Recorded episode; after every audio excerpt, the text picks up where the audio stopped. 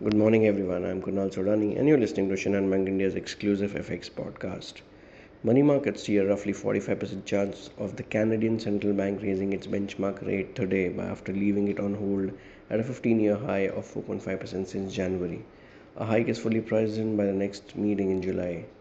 While on the other hand, Fed Fund futures traders see the Fed as likely to then resume increases, with a sixty-five percent chance of at, at least twenty-five basis increase in July, according to the C M E Group's FedWatch tool. April Eurozone retail sales and German factory orders came in below expectations. The Australian dollar was a top performer in the currency markets following the Reserve Bank of Australia's decision to raise the cash rate by twenty-five basis points to four point one percent. This marks the second consecutive hike, defying the market consensus. Reuters also reported China's vice foreign minister and a senior U S State Department official had a frank, constructive and fruitful communication on prompting the Sino-U S relations and properly managing the differences.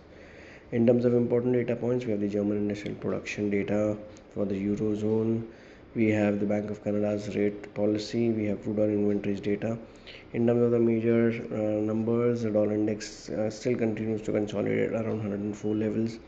Dollar C N H at around seven point one one, but optimism is still there in the economy.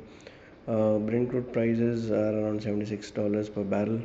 Uh, so taking all into cues, I think, and the Fed speakers are on, at a blackout phase. Will they not be speaking ahead of the next week's policy? So a narrow range uh, for dollar rupee may be expected, uh, with eighty to forty to act as a support, while eighty to seventy to act as a resistance for the day. So that's all from my side, friends. Wishing you all a very happy and energetic day. Thank you.